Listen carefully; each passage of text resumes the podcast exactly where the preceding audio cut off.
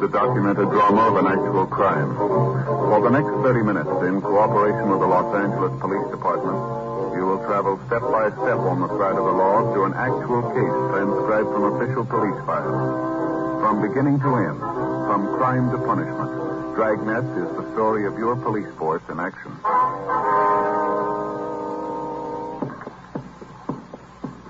Thursday, April 17th. It was warm in Los Angeles. We were working the day watch out of homicide detail. My partner is Frank Smith. The boss is Thad Brown, chief of detectives. My name's Friday. It was 11.36 a.m. when we got to the Greenleaf Apartment Hotel. Apartment 406. Yes. Police officer's name. Oh, yes, come in. Thank you. This is my partner, Frank Smith. My name's Friday. How do you do? How do you do, man? I'm Lorraine Holden. I'm the one who called you. Terrible thing, just terrible. Yes, Miss Holden. you just tell us what happened if you could. Well, Georgia, she's a maid. Well, Georgia was cleaning up in here. She finished the apartment, and then she thought she'd check the coat closet right here. Mm-hmm. She opened the door, and there she was on the floor. Ma'am? Dead woman. You can see for yourself. She's right there on the floor. It's terrible. Where's this Georgia now, Mrs. Holden? Downstairs in my place. She's pretty broken up. Must have been a terrible shock to her. She let out a scream that must have had half the neighborhood on edge. I live down on the second floor in the rear. I thought at first that something happened to Georgia. Oh, that girl's got a powerful set of lungs. Yes, ma'am. Who rented this apartment from you? I knew that. I've got the receipt book right here on my apron. Just a minute. All right. I put a pencil on the page. Let's see. Yes, it is. Raymond Bartley. That's what he said. Bartley. You know where this Bartley is now? No, I don't. And that's another weird one. You know what I mean. Ma'am. Well, look in the closets. Look around the places. None of his clothes. Nothing will even tell you he was still here. He's got another week to go on his rent. How's that, ma'am? Well, he moved in a week ago. You can see here on the receipt, Wednesday, April 9th. Mm-hmm. Paid him two weeks in advance. And you look around this place, and it don't look like he's going to be around here anymore. Do you have any idea where he might be? Oh, not the slightest. Did he give you any indication that he was planning to move out? Not the slightest, no, sir. I don't even have an inkling. I'll call the coroner, Joe. Okay. Better get in touch with the crime lab, too. Have him come out. Okay. You mind if I use the phone, Mrs. Holden? Not at all. It's right there back in the hall. Little shelf on the wall. Thank you, ma'am. You think Mr. Bartley did? Do you think he killed the woman? Well, we don't know, ma'am. Did Mr. Bartley rent this room by himself? What? I don't understand. Well, did he register as Mr. and Mrs.? Oh, no, sir. Just plain Raymond Bartley. Do you have any idea who the woman might be? Oh, not the slightest. I never saw her before Georgia screamed and I ran in here. Did you touch anything at all in the room here? No. Oh, I know how policemen work. I've heard all about that. Don't touch anything department. No, sir, I didn't touch anything. Uh-huh. On the way, Joe. All right, fine. Miss Holden, have you ever seen the woman before? No, sir, I haven't. Never saw her before. Just took a quick glance. Terrible, just terrible what they did. Mm-hmm. What if you could give us a description of Mr. Bartley? Well, that'd be kind of hard. Like I said, I don't pay a lot of attention to the people who live here. I just collect the rent and let it go at that. Once in a while, when George is sick, I come in and clean up. Those times I talk to him a little bit, but I, I'm not the nosy type. You know what I mean. Could you tell us about how tall Bartley is? Well, I have to think about that, too. I guess he's about as tall as you, maybe a little one way or the other. How much would you say he weighed? Well, he's kind of a heavy set little man. I, I guess he weighs about as much as my husband. That'd be 200 or so. Mm. How about his coloring? Do you know? Oh, there it goes again. I tell you, officers, I can't tell you too good. Mr. Bartley was kind of a crowd melter. I beg your pardon? A crowd melter. You, you know, you put him in a crowd and he just melts away. You never pay any attention to him. You know what I mean? You know, as I can remember, he had kind of brown hair and, and blue eyes, I guess. Mm. Was there anything peculiar about him? Did he have any scars, any marks, anything at all about him that'd make you remember him, make him a little easier to... No, no, nothing. How about the way he talked? Could you tell where he was from? No, he was just kind of an ordinary man, nothing special. When was the last time you saw Mr. Bartley? Oh, let me see now. I think it was, um, yes, Monday night. I- He was coming in. I was just coming back from the grocery. It was about, uh, oh, six, six fifteen. I said hello, and then he said the same hello, and then he went on upstairs, and I went to my apartment. That was the last time. Did Mr. Bartley have any close friends in the building, you know of? No, not that I can think of. Well, did he ever say where he worked or what he did for a living? No, not that I remember. Well, how about references? Did he have any? No, I didn't ask for any. You know if he drove a car? it seems so stupid. Seems like I know the answers to any of your questions. I don't know about if he drove a car or not. We don't have any garages in the building. He might have, and I wouldn't know it. I just didn't pay any attention. You know what I mean. Or did he get any mail while he was here? Would you know that? No, sir, nothing. All right. We'd like to talk to Georgia if we could. Sure, I'll ask her to come up here. Poor thing's so upset. It's terrible. It's the first time anything like this has happened to me. First time anything like this has happened in the place. I don't understand it. I never bothered the tenants, never caused them any trouble. I don't even know this Bartley. Why do you have to do a thing like this to me? Why me? Well, I don't know, ma'am. Why her?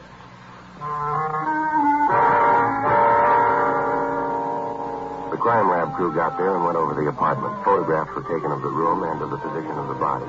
In going over the room, the crime lab came up with a probable murder weapon, a cast iron poker standing in the fireplace rack. Brown hair, similar to the victim's, was found clinging to the metal.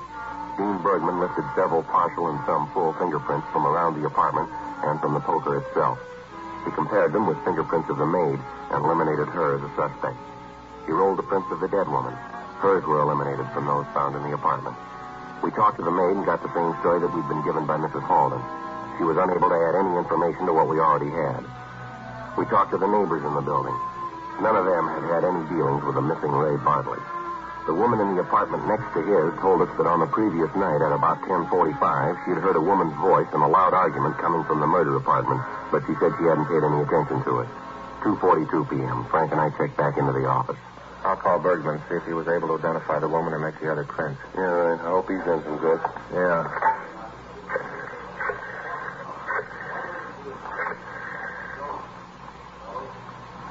Dean Bergman, please. Hi, Dean. Frank Smith. Yeah, you been able to make those prints yet? Uh, well, how about the ones in the poker? Yeah. Well, that's the way it goes, huh? Uh-huh. Right.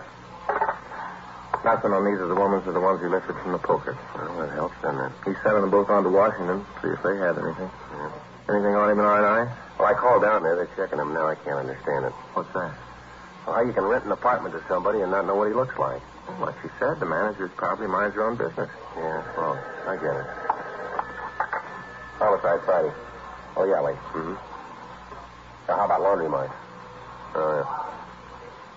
Now, how about the poker? Yeah. Mm-hmm. Yeah, well, that figures, doesn't it? Yeah. Okay, Lee, thanks a lot. Anything? Well, he's pretty sure the poker was the murder weapon. Anything to identify the woman? No, not a thing. Whoever did this sure knew what he was doing. Removed everything that could possibly tell us who she was. That puts us in a good position. Yeah. An unidentified body and an unknown killer.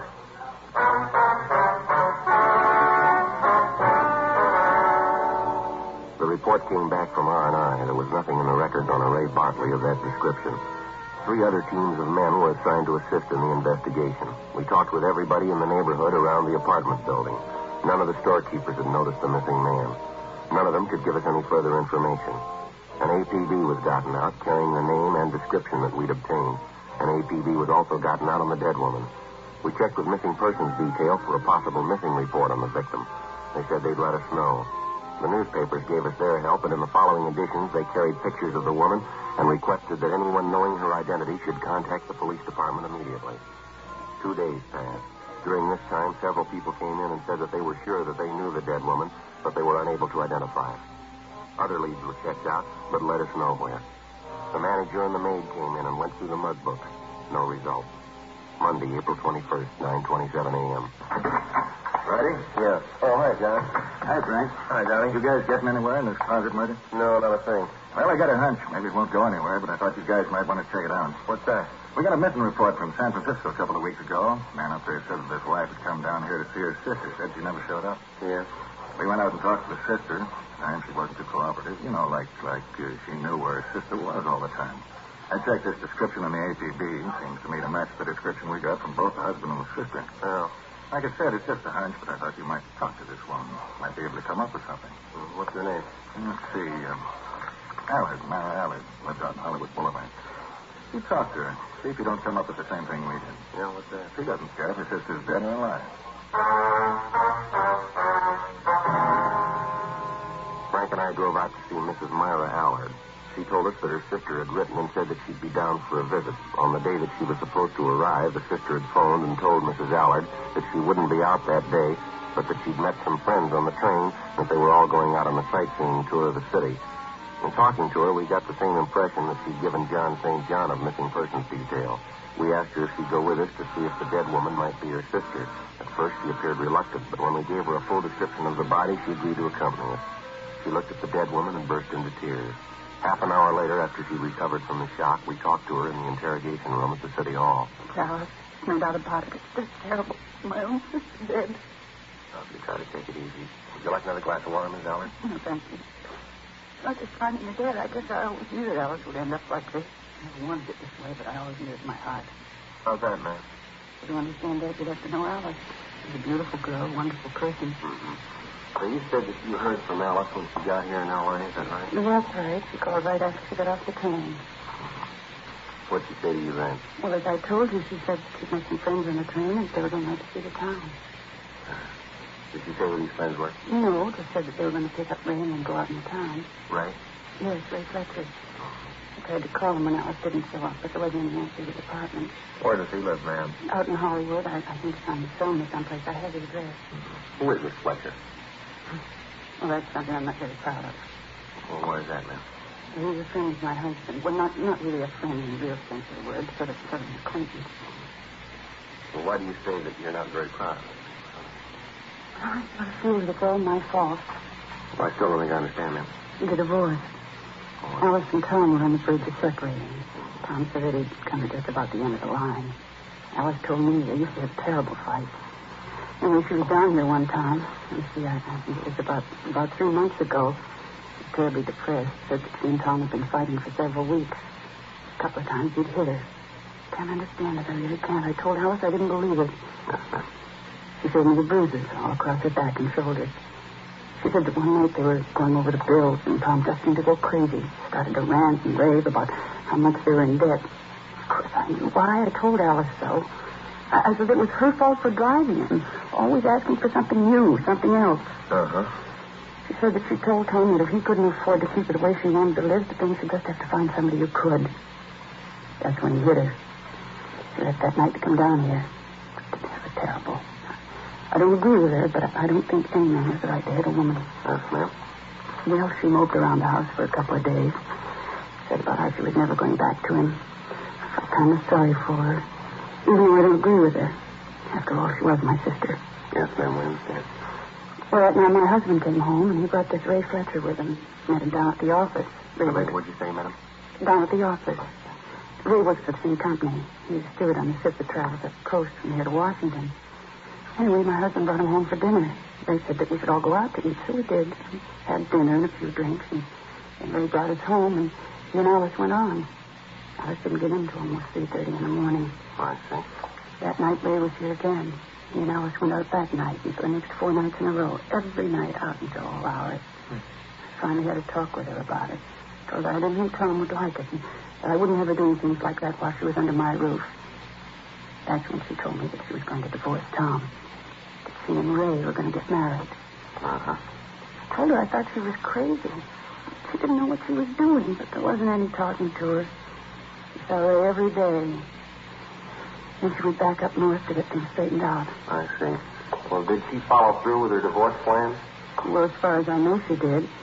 She wrote me and said that she talked to Tom about it and that they'd reached an agreement that he'd let her have her freedom. Well, how did he seem to take all this? So he called me one night and asked if I knew why Alice was leaving him. Didn't know about Ray. I told him all about it before. I thought that maybe Alice hadn't said anything about it. Uh, what was his reaction to it?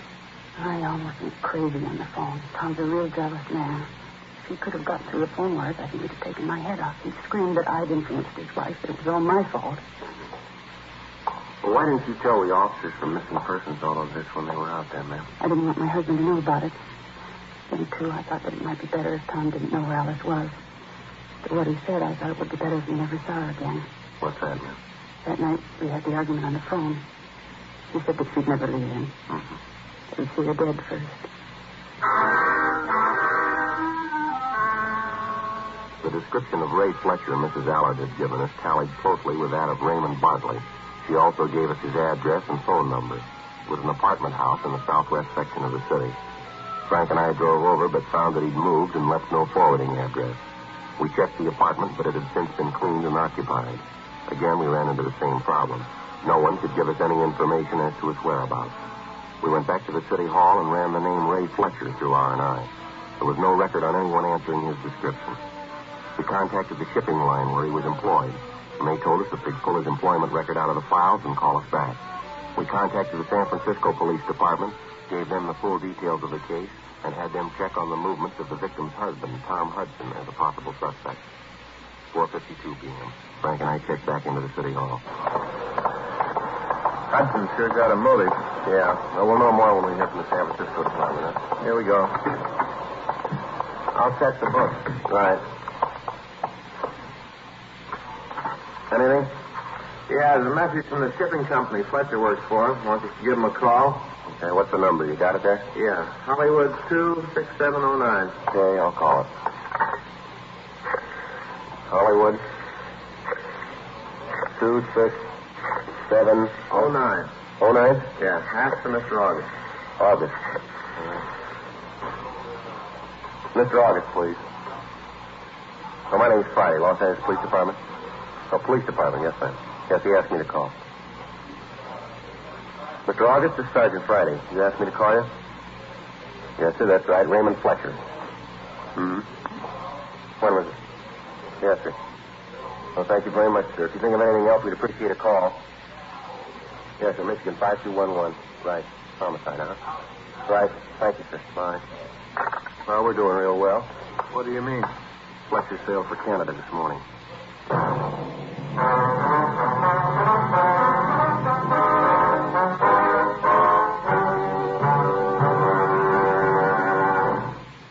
Contacted the San Pedro office of the shipping company and made sure that Fletcher was on board the ship when it had sailed. The management of the shipping line told us that it'd take about 24 hours before the tanker would make its first stop at San Francisco.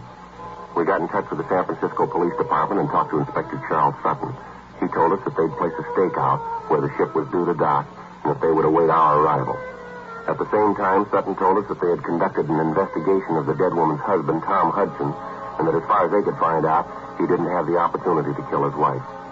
They said that the records at the steel mill where he worked showed that he'd been on the job every day for the past month and a half. Questioning of his neighbors showed that he'd spent his time off working around the house and was seen each evening. Inspector Sutton stated that when Tom Hudson was told of his wife's death, he broke down and said that although there had been some talk of divorce, none of it had really been serious. And that this trip that his wife had taken to Los Angeles was to straighten things out with Fletcher. Hudson flew down to Los Angeles and gave a positive identification of the body. We got in touch with the captain of the ship that Fletcher was on and filled him in on what had happened. He told us that he'd placed the man under arrest and hold him in the ship's brig for us when they docked at San Francisco. Tuesday morning, 7.30 a.m., Frank and I checked out and flew up to San Francisco. We met with Inspector Sutton and Inspector Jules Zimmerman. They told us that the ship was expected to dock the following morning at 10.36 a.m. We were waiting when the gangplank was lowered. Oh,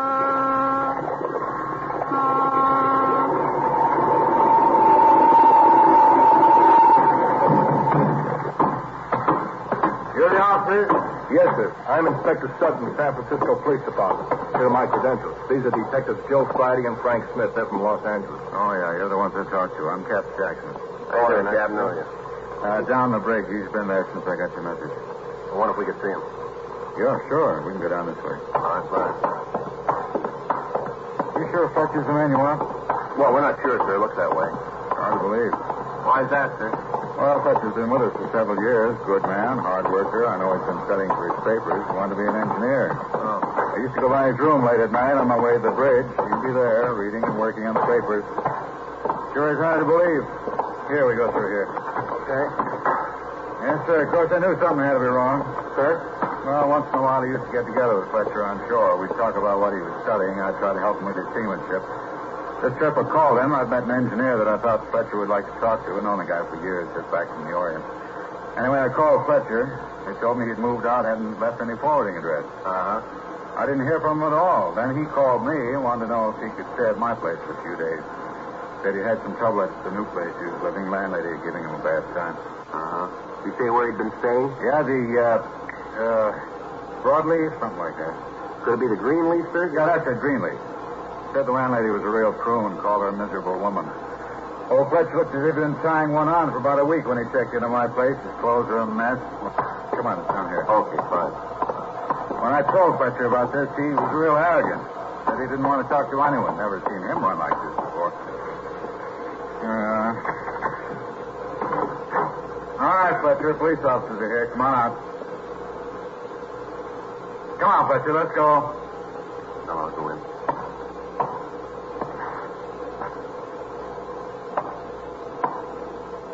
How about it, Joe?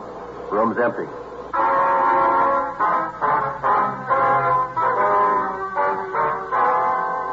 A blockade of the dock area was set up immediately in the event Fletcher had escaped from the ship. All officers in the area began a search. The search of the ship was started. A check of Fletcher's cabin turned up several letters from Alice Hudson. In the letters, she told Fletcher that she was going back to her husband. We talked to the members of the crew who had been in the vicinity of the brig. From one of them, we found that Fletcher had been in custody as the ship entered the harbor. On the floor of the brig, we found a small strip of metal that Fletcher had used to pick the lock of the door. The search of the ship went on. 11:47 a.m. One of the seamen found Fletcher's coat on the forward part of the deck. It had been wedged in behind a lifeboat shot. The search of the dock netted us nothing. All we could assume was that Fletcher had escaped from the brig, jumped overboard, and then tried to swim to shore. Inspector Sutton got in touch with Captain Cornelius Murphy, skipper of police boat D.A. White. Captain Murphy and his crew began a search of the bay from the dock area to Land's End. All police officers in the bay area were notified of the escape. Captain Jackson furnished us with a good snapshot of Fletcher. Seven hours passed. The search continued. Apparently, Fletcher had made good his escape.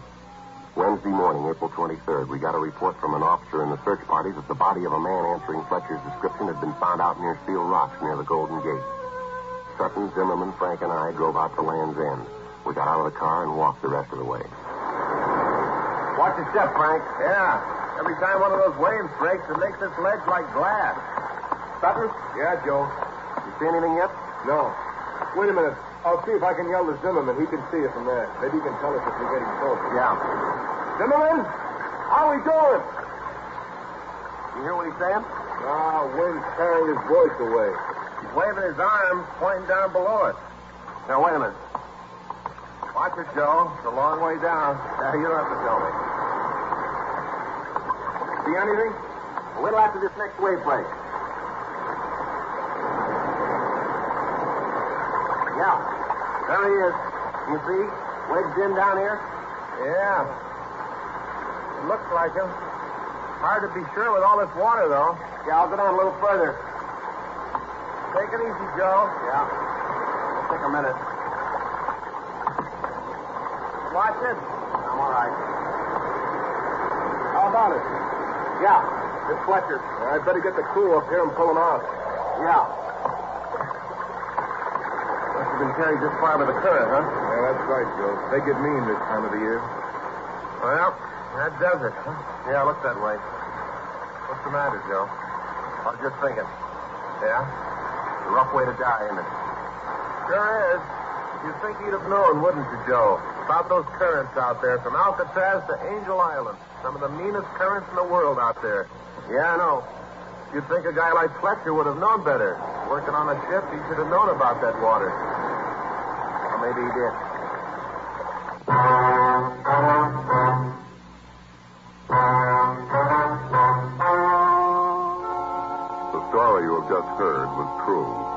The names were changed to protect the innocent. On April 23rd, an examination was held in the office of the coroner of the city and county of San Francisco. In a moment, the results of that examination.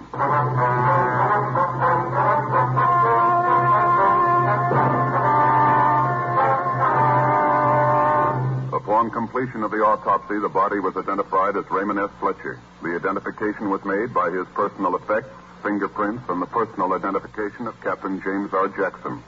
Further investigation showed that the suspect had rented the apartment where the body was found and that he was guilty of the murder of Alice Hudson. His fingerprints were checked and found to be the same as those on the murder weapon.